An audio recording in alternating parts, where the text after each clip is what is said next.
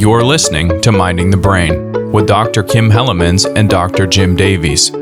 Episode 63 Schizophrenia. I read a very good book called Autobiography of a Schizophrenic Girl by Marguerite Sechehaye. It's a book about a recovered schizophrenia patient who recounts what it was like as a child struggling with it. It's pretty harrowing reading. And today we're going to dive into schizophrenia. And but I'm going to start with a passage from this book where she recounts a time that she was talking to her therapist in the hospital. She smiled gently at me and answered something I don't remember.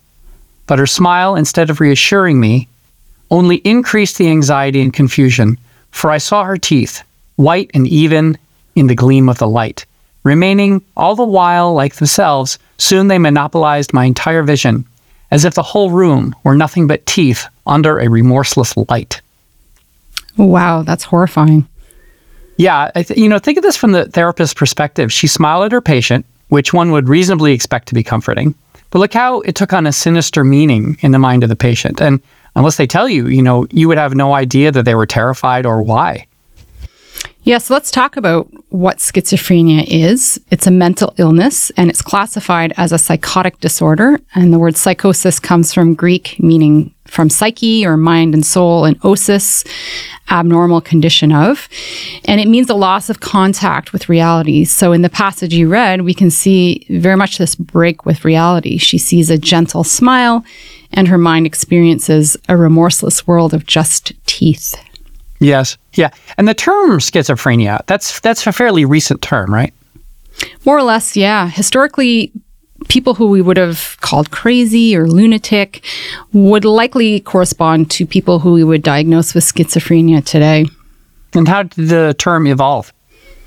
So, in the late 1800s, uh, Emil Kraepelin, who was a uh, German psychiatrist, was the first to thoroughly define the symptoms of schizophrenia, combining several elements of insanity into one disorder. And he also distinguished schizophrenia from manic depression, which we now call bipolar disorder. And originally, Kraepelin called schizophrenia dementia precox or premature dementia because the disorder usually appeared in late adolescence. Oh, so it sounds like scientists thought it was some kind of a like a premature aging of the brain.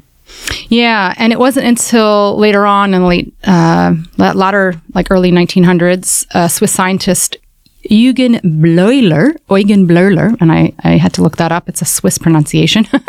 introduced the term schizophrenia, uh, which replaced Kraepelin's dementia precox. And this name change is important because it shows that Bleuler uh, believed that the core problem was not premature aging of the brain.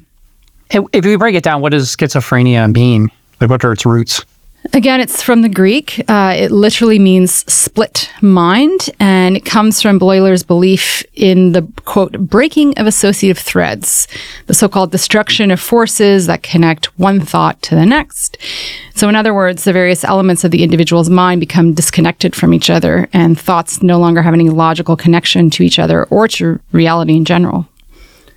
And but schizophrenia is different from like split personality disorder, right? Yeah, and people tend to think schizophrenia refers to split or multiple personalities. Right, but it's not true. No. In fact, they don't even call it split personalities disorder. It's known as dissociative identity disorder, which we can talk about in another episode. yeah, that'd be great. So, uh, what does characterize schizophrenia? Well, it's a bit complicated. Uh, schizophrenia is not necessarily a unitary disorder with a specific set of symptoms. Yeah, that would make it that would make it easy. Mm-hmm. And psychiatry is anything but easy. But people with schizophrenia tend to experience system, symptoms that can be divided into three basic groups or clusters. So we can talk about positive symptoms, and those aren't positive in the sense that they're good. They're just symptoms that go above and beyond uh, the normal experience. Negative symptoms are those, it's the opposite. It's characterized by a deficit or absence in normal behavior. And then the third category of symptoms are so called cognitive symptoms. These are also known as disorganized symptoms. And those that are, they're characterized by erratic changes in speech, motor behavior, or emotions. Okay, well, let's talk about let's talk talk about them one by one. Um, what are some examples of the positive symptoms of schizophrenia? Well, these are the ones that you would tend to think about. You know, when people think, uh, what is schizophrenia? They, what do they think of? Hallucinations, right? So the positive ones tend to be um, hallucinations, and the other one is is delusions. Yeah, right. Hallucinations. So we talked about hallucinations in a few previous episodes of Minding the Brain. Um, Imaginary People was episode 26, and the hallucination episode was episode 23. In case people want to dive into our catalog, hallucinations are the experience of sensory events without being caused by the appropriate input from the surrounding environment.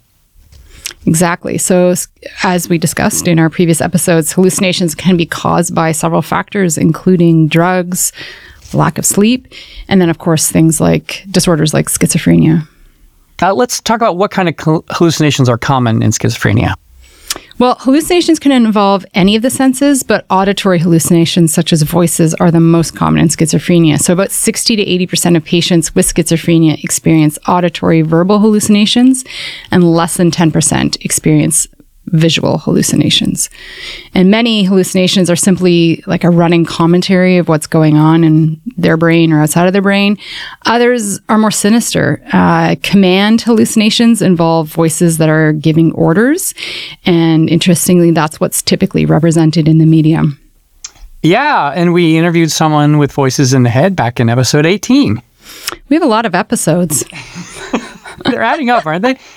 Um, okay, so sometimes sometimes the voices command people to do things, uh, and people sometimes actually act on those uh, commands, right? Well, rarely. It's actually a myth that people with schizophrenia are more dangerous than the average person. Individuals who are being treated for schizophrenia are not necessarily more violent than anyone else. For those living with untreated schizophrenia, they are actually the greatest danger to, danger to themselves. The greatest risk is self harm or suicide. Yeah. This is, I'm going to read another bit from that autobiography about um, commands and stuff.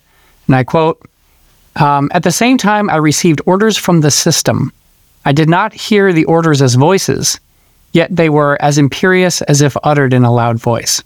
While, for example, I was preparing to do some typing, suddenly, without any warning of force, which was not an impulse but rather resembled a command, ordered me to burn my right hand or the building in which I was.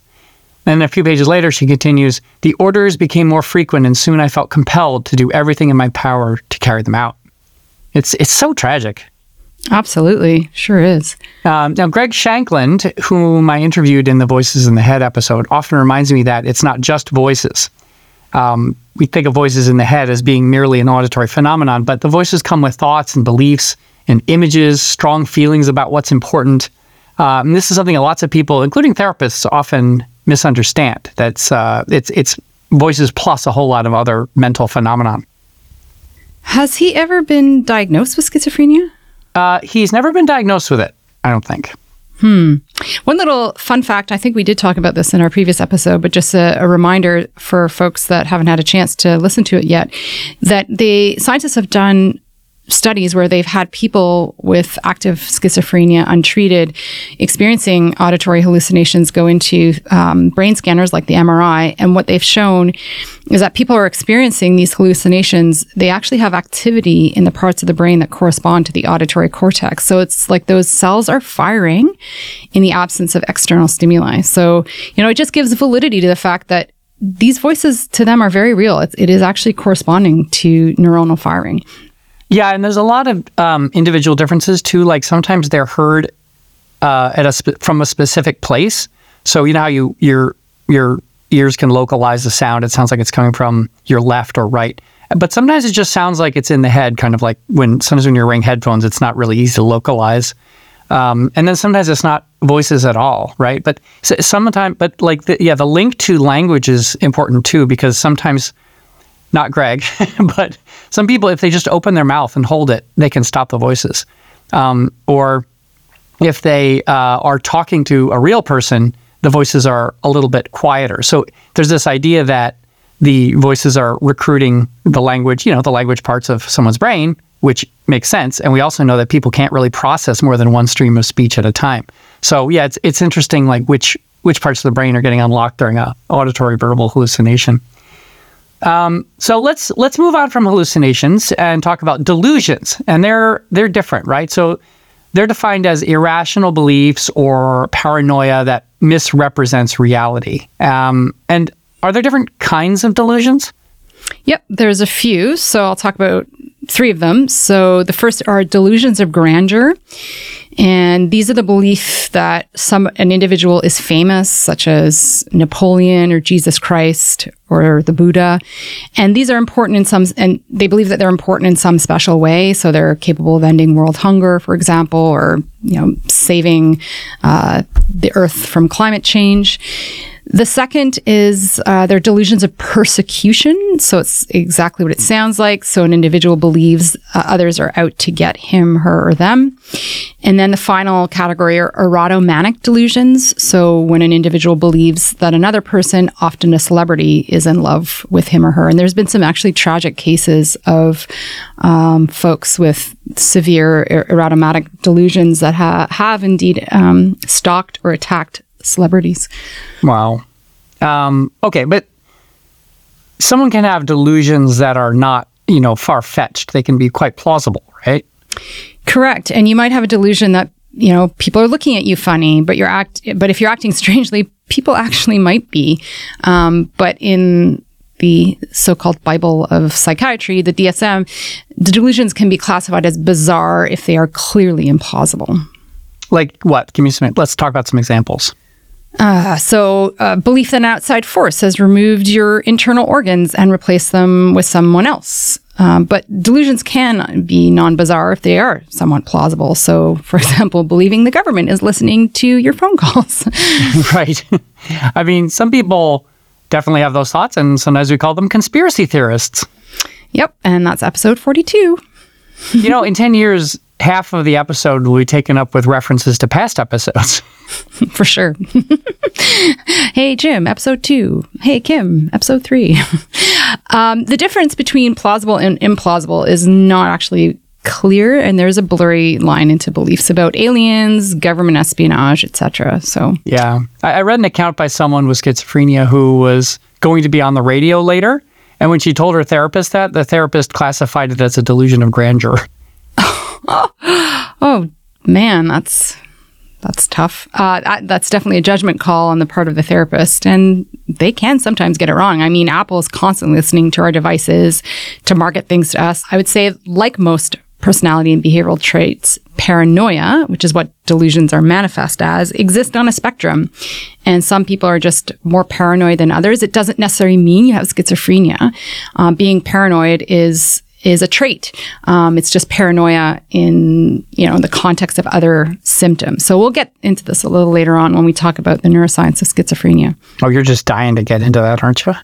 Neuroscience. Can't wait. Anyway, so I think it relates to the amplitude of certain circuits in the brain that are involved with attention and focus. Okay. Yeah, we will get to the neuroscience. Um, and I, I want to read something from the autobiography that I think sheds some light on the nature of hallucination. So here it goes. One day, while I was in the principal's office, suddenly the room became enormous, illuminated by a dreadful electric light that cast false shadows. Everything was exact, smooth, artificial, extremely tense. The chairs and tables seemed models placed here and there. Pupils and teachers were puppets, revolving without cause, without objective. That's pretty intense.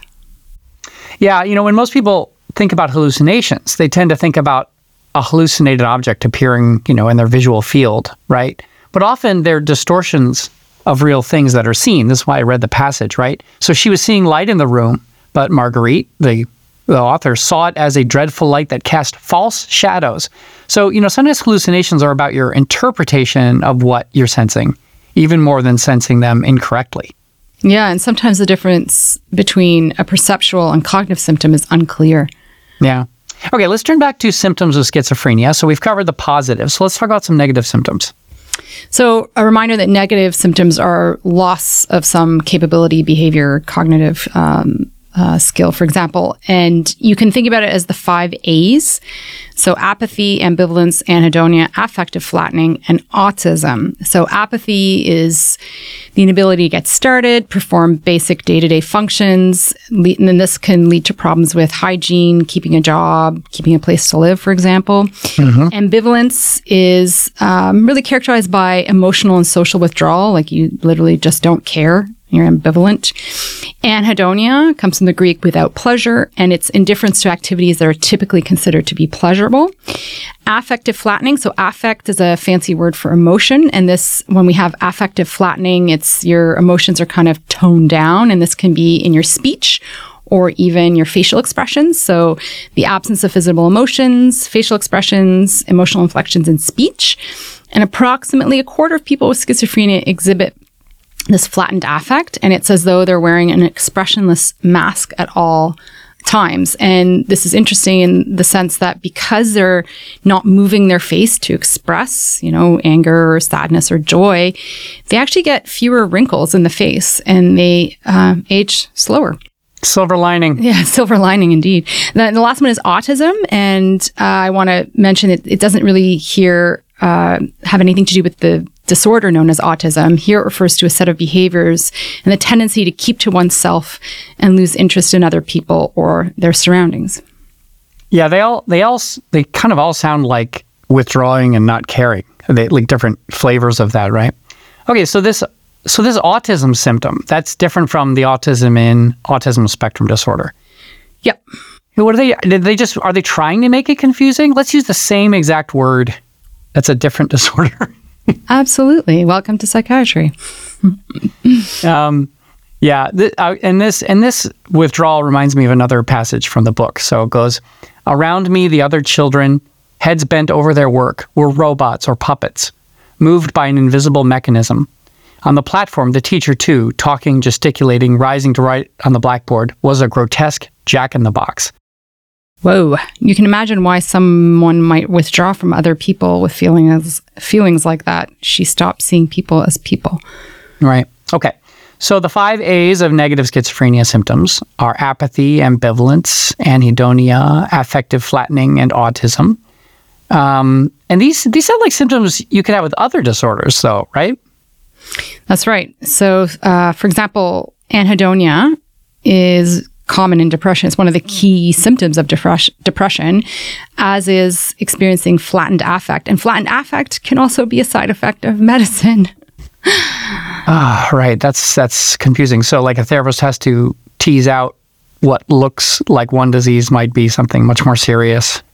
Yeah, then there's so much symptom overlap, which makes it quite tricky to diagnose.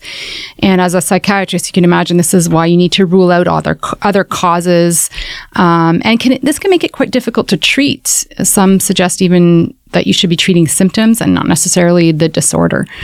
Yeah, yeah, I read something about that. That that the, I mean, everybody like the, the DSM, which is like the manual, is is reached at by consensus, not by scientific study, which is interesting. I, I was reading that they're they're like when you try to find actual correlations between the symptoms that they attach to these diseases, it doesn't work out super well. So yeah, I've heard about this. Like, you know, what's the benefit to putting a big label um, when you know maybe we should just be attaching symptoms to treatments or something like that. Um, okay, so all right, let's get into treatments a little bit later. We'll finish up with the symptoms. So the last one you said are what? Cognitive symptoms? Correct. So the cognitive symptoms include disorganized speech.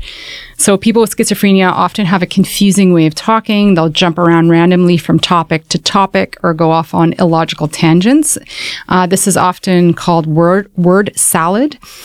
Uh, the second one is inappropriate affect, which you recall I talked about flattened affect above, uh, or earlier, I should say. I talked about flattened affect earlier. This inappropriate affect is when you're responding something to something in an emotional way that is inappropriate for the current situation. So for example, an individual with schizophrenia may laugh or cry in situations that call call for neither. Disorganized behavior is the last one, and this is a bit I don't know, I don't really like the the typology of this. Um, but this refers to people with schizophrenia that can show motor symptoms that range from wild agitation to catatonic immobility. And so catatonia refers to people who are really not moving. Uh, they seem frozen in place, but uh, what's curious is they may display something called waxy flexibility. Waxy flexibility? What? What is what is that? What it sounds like? Yeah. Uh, so you can imagine an individual might be frozen in place, and they can be frozen in these really weird, bizarre postures. But if somebody comes in and moves their hands or their legs, and can be posed, they'll stay like that. Right. So so this catatonia this catatonia is not just release of muscle tone. They just flop. It, they're actually you their hand could be stuck like up, like requiring muscle tension, right? Yep. And Wow, this that's- speaks to some of the common circuits in the brain that are associated with both language and motor control. Wow. Well, all right. Well, you just can't wait to get to this brain stuff. I know, sorry. okay. So the three categories of symptoms are positive, negative, and cognitive. Now, is someone diagnosed if they meet all three of these categories? Actually, no, it's a bit more complex than that. Oh, of course. Psychiatry, not simple. So essentially, and I'm quoting from the DSM here, to have a diagnosis of schizophrenia, you need to have met two or more of the following symptoms, each present for a significant portion of time during a one month period or less if successfully treated. And at least one of these must be one, two, or three. So one, two, or three. So I'll read them out. It's delusions, hallucinations, disorganized speech, for example, frequent derailment or incoherence. And then symptoms four and five are grossly disorganized or catatonic behavior, negative symptoms, so diminished emotional expression or avolition, which is you're not wanting to move, basically. So again, you need to meet one of the five, but one of them must be delusions, hallucin- hallucinations, or disorganized speech. So you can have a what the whole point is that you can have this mix of these symptoms, and it can be quite challenging to determine, you know, are the delusions because of schizophrenia, or are they because of some other minor uh, like personality disorder so some of the personality disorders have delu- delusions or are the hallucinations from drugs right or again are there other causes to that so it is a little it is tricky to to actually get to a full diagnosis of schizophrenia So when when is someone typically diagnosed with schizophrenia? You mentioned earlier about some kind of uh, like adolescent onset is typical. That's right. So schizophrenia is usually diagnosed in late adolescence or early adulthood because there's typically a lag about one to two years between the first onset of symptoms and diagnosis. Um, it's this is because it's really really hard to achieve an actual diagnosis of schizophrenia because the earlier symptoms aren't quite as severe as later symptoms. So the great majority of people, full blown schizophrenia is preceded by this prodromal phase, uh, which is about that one to two year period where you get these subdued symptoms that begin to appear. Things like magical thinking, minor illusions, so feeling a presence when one is alone, and uh, something called ideas of reference, which are common. Yeah. Well, what are ideas of reference? So these are experiences where you feel like everything external is some kind of sign and related to you. So, for example, let's say my, I was born on November 3rd. Three is kind of a number that, you know, I associate with me. And you can imagine every time you see the number three somewhere, it's like a sign, some, something being, you know, pointing to you saying, okay, you should pay attention to Harvey's is having a sale because their burgers are 333. Something going on with Harvey's. It means that maybe Satan is living at Harvey's and you need to go there and make sure that Satan isn't poisoning people and so on and so forth. So it's all these messaging that is about you. Yeah, and this is this is paranoid behavior. Yeah, yeah, yeah, exactly. And many people, like I said earlier, show this. It's not just people with schizophrenia, but ideas and uh, ideas of reference can also be delusions of grandeur, like thinking that situations were set up specifically to be presented to you, or that the newspaper headlines are different because of what you casually said a few days ago. And this might have to do with uh, kind of an amped up pattern detection. So people with schizophrenia tend to see more patterns and random noise than most people do. I mean, everyone does a little bit, but um, persons with schizophrenia do. Uh, and they see more meaning in random events. Yeah, and this I would say has to do with having higher than average baseline dopamine levels.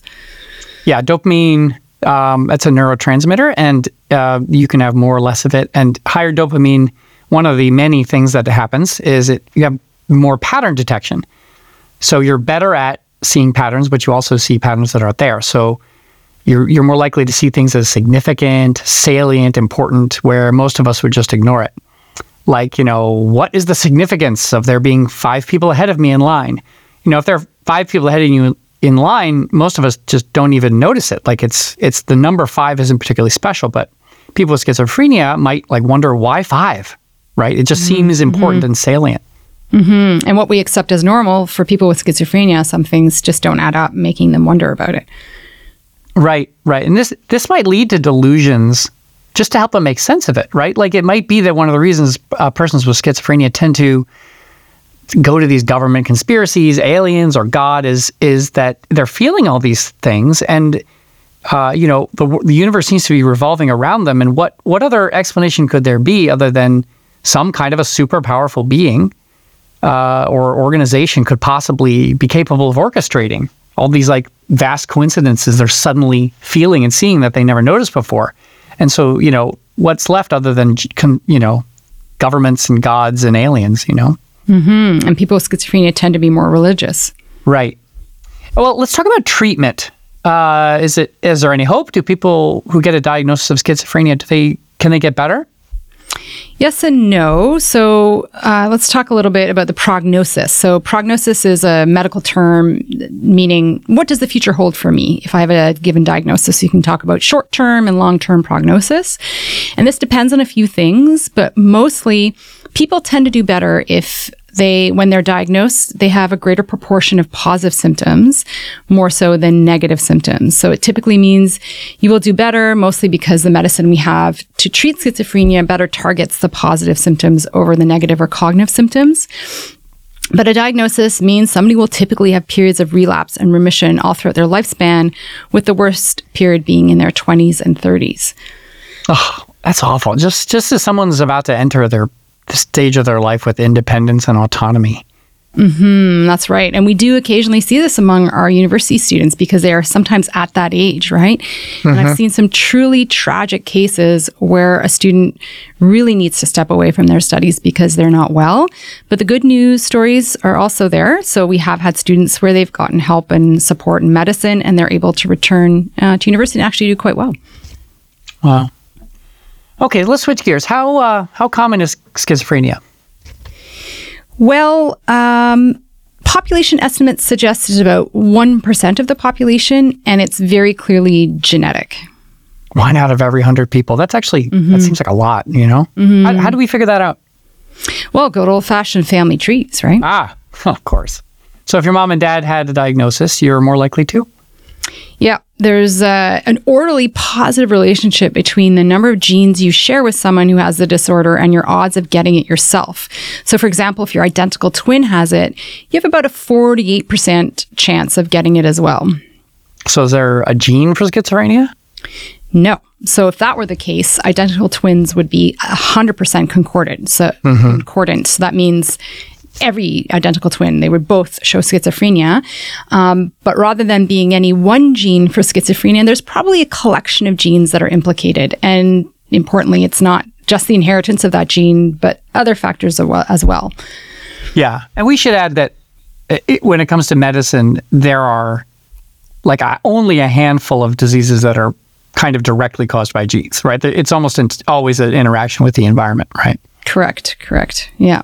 So, like many uh, mental disorders, many medical problems in general, we have too much or too little of a good thing, and neither of those are good. Yeah, yeah. Um, so that's interesting. So, you know, schizophrenia is clearly maladaptive, right? It really makes living difficult. So, you know, if there's a genetic component, it does seem strange that evolution wouldn't have eliminated those genes. Hmm. It could be that we have some mental or brain function that helps us, but it can get out of whack and lead to disorders. Right. So, like, too little dopamine leads to Parkinson's, and too much can facilitate addictions.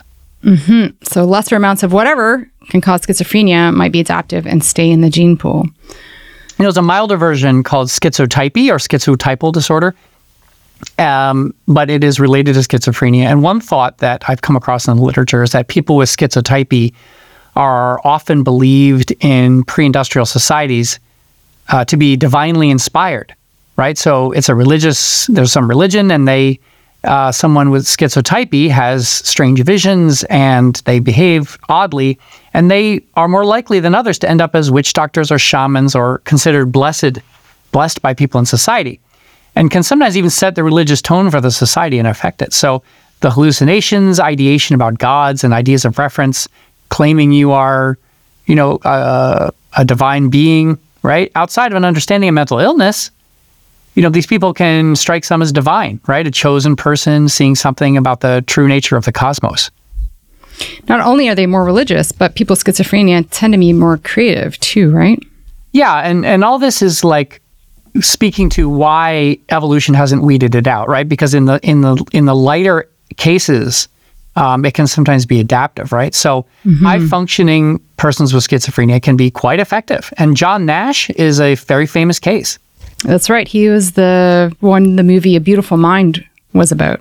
Yeah, yeah. And and once he was asked, like, how can you he believed some, you know, very weird things. And but he was also clearly a genius, right? So he somebody asked him once, like, how could you believe in such wild and weird things and have such amazing insights into, you know, stuff like game theory? And he said something like, because I arrive at the weird ideas the same way with the same conviction as the other ones. So like you know, you, a lot, I think people don't appreciate sometimes that it's your feeling about the truth of something that that drives you, right? And he would get this very strong feeling of, yeah, I'm onto something about some really good mathematical thing, but also, um, you know, some very uh, break with reality kinds of stuff. And yeah, creativity. Like uh, I, I saw a 40 year population study that found that people with schizophrenia were overrepresented in creative professions, for example.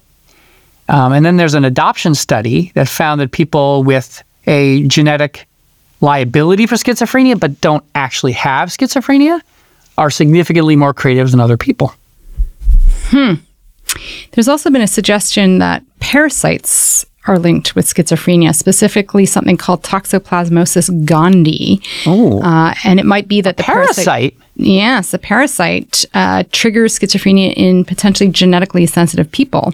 And neurons harboring the parasite generate three and a half times more dopamine. So, so yeah, definitely more than genes implicated in mm-hmm. the cause of schizophrenia in an individual, right? That's right. So let's talk about the epigenetic impact. So, like I said, it's probably schizophrenia is caused by a combination of genes and environmental insults or input.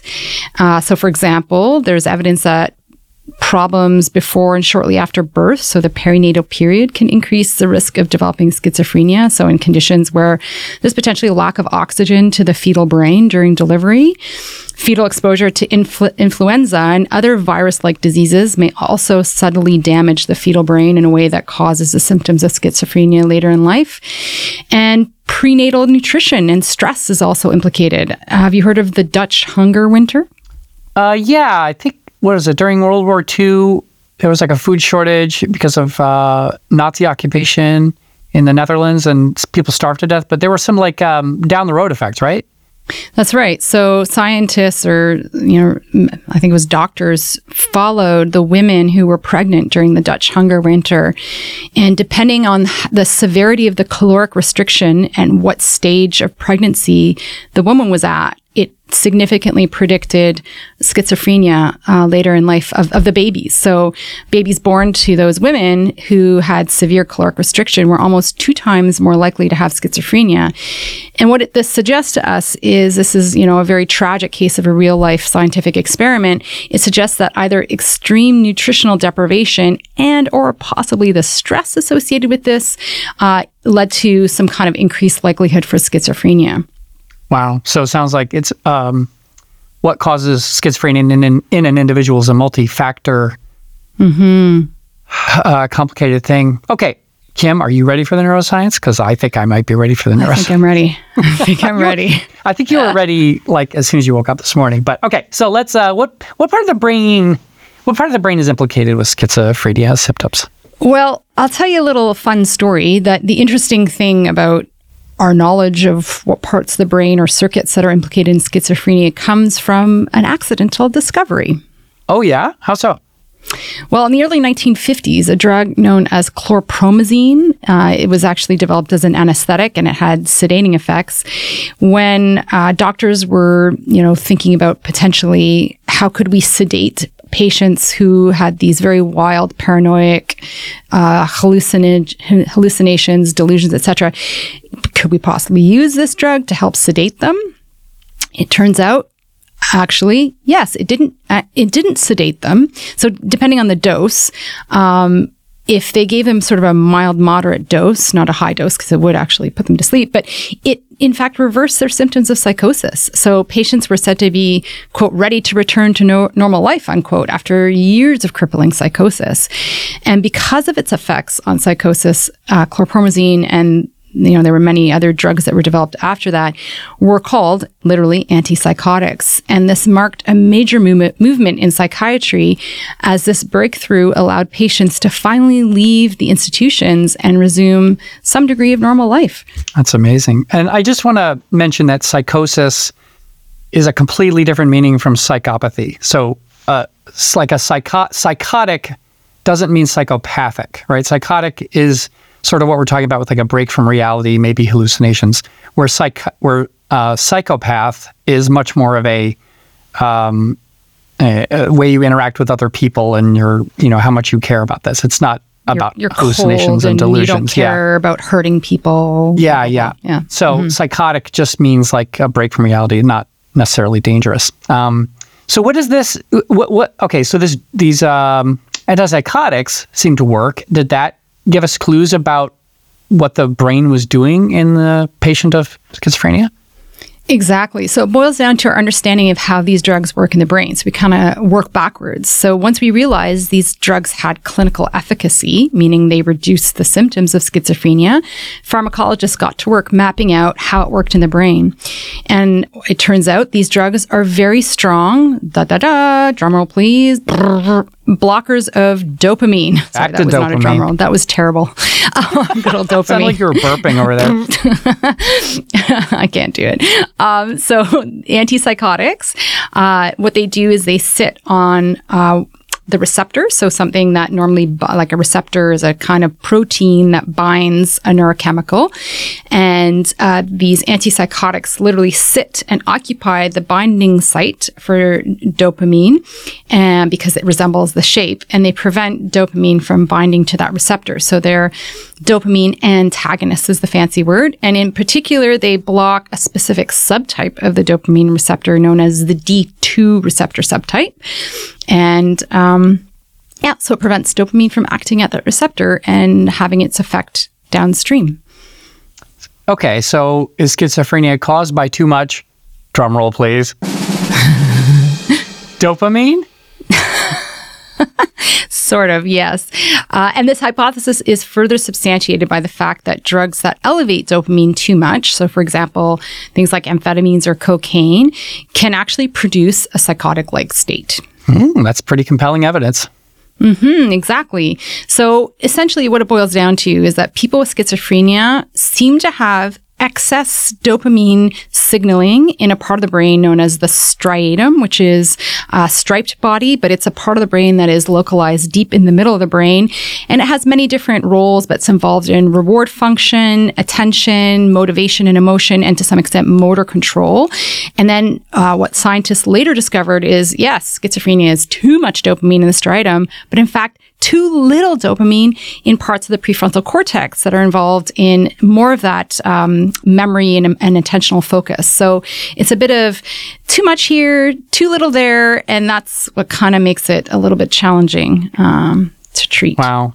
So can we conclude based on this discovery that patients with schizophrenia now have effective treatments? No, not exactly. oh, not exactly. More nuance. Yeah. Yeah. So as it turns out, the uh, the first generation of antipsychotics were pretty good at treating the positive symptoms, but they had pr- horrible side effects, and they also were not very good at treating the negative and cognitive symptoms. Oh, right. Okay. So not uh, not all the symptoms were affected equally. That's right. And the other major problem is medication compliance. Like people wouldn't don't want to take the medicine.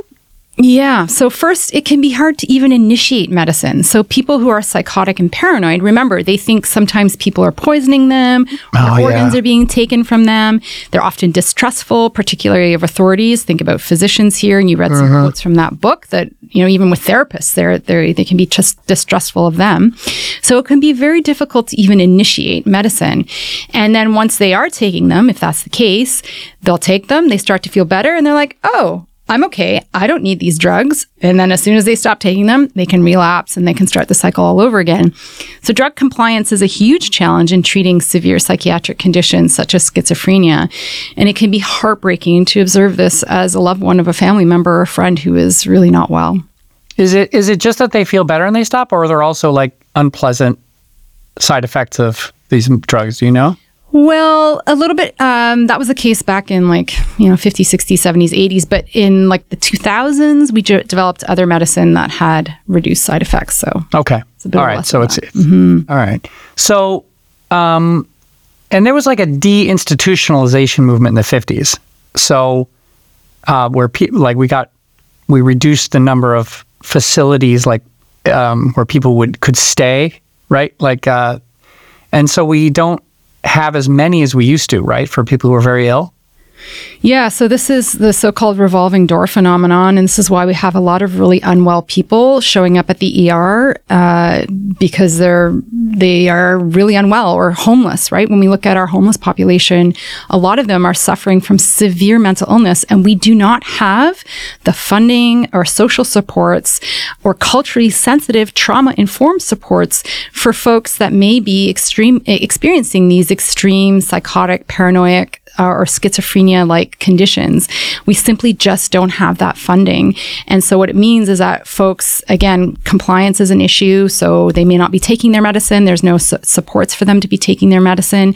And they end up often on the streets um, or bu- bumping into our hospital systems because they've come to a point where they really are unwell. And the only place that they can seek treatment is in the ER. And of course, this has all kinds of other ramifications associated with that. So, even in institutional settings, cheeking pills is common. So that's when you might, you know, you've seen this in the movies, I'm sure. Somebody's like, here, you know, stick out your tongue.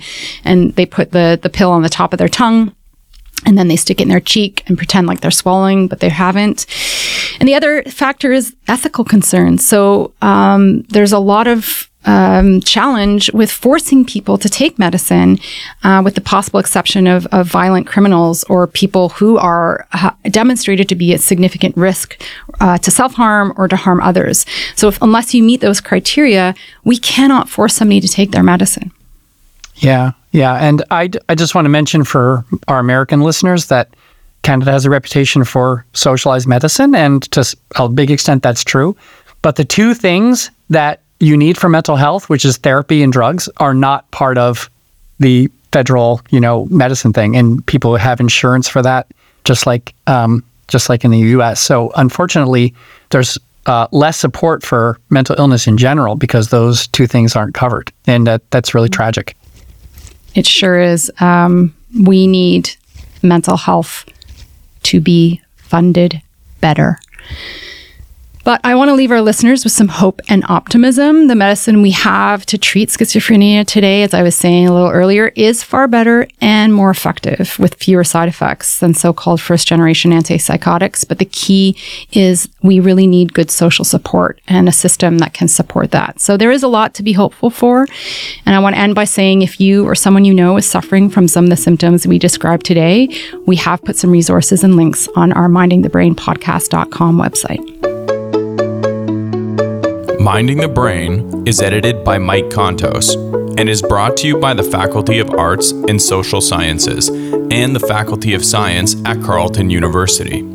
If you want to support Minding the Brain, please consider leaving us a review in your podcast app of choice. If you'd like to follow us on Instagram, you can find us at Minding the Brain. Minding the Brain is currently looking for sponsors. If your company is interested, please email us at mindingthebrainpodcast at gmail.com. Theme music for Minding the Brain is plucked by Michael Terry. More episodes and show notes available at mindingthebrainpodcast.com.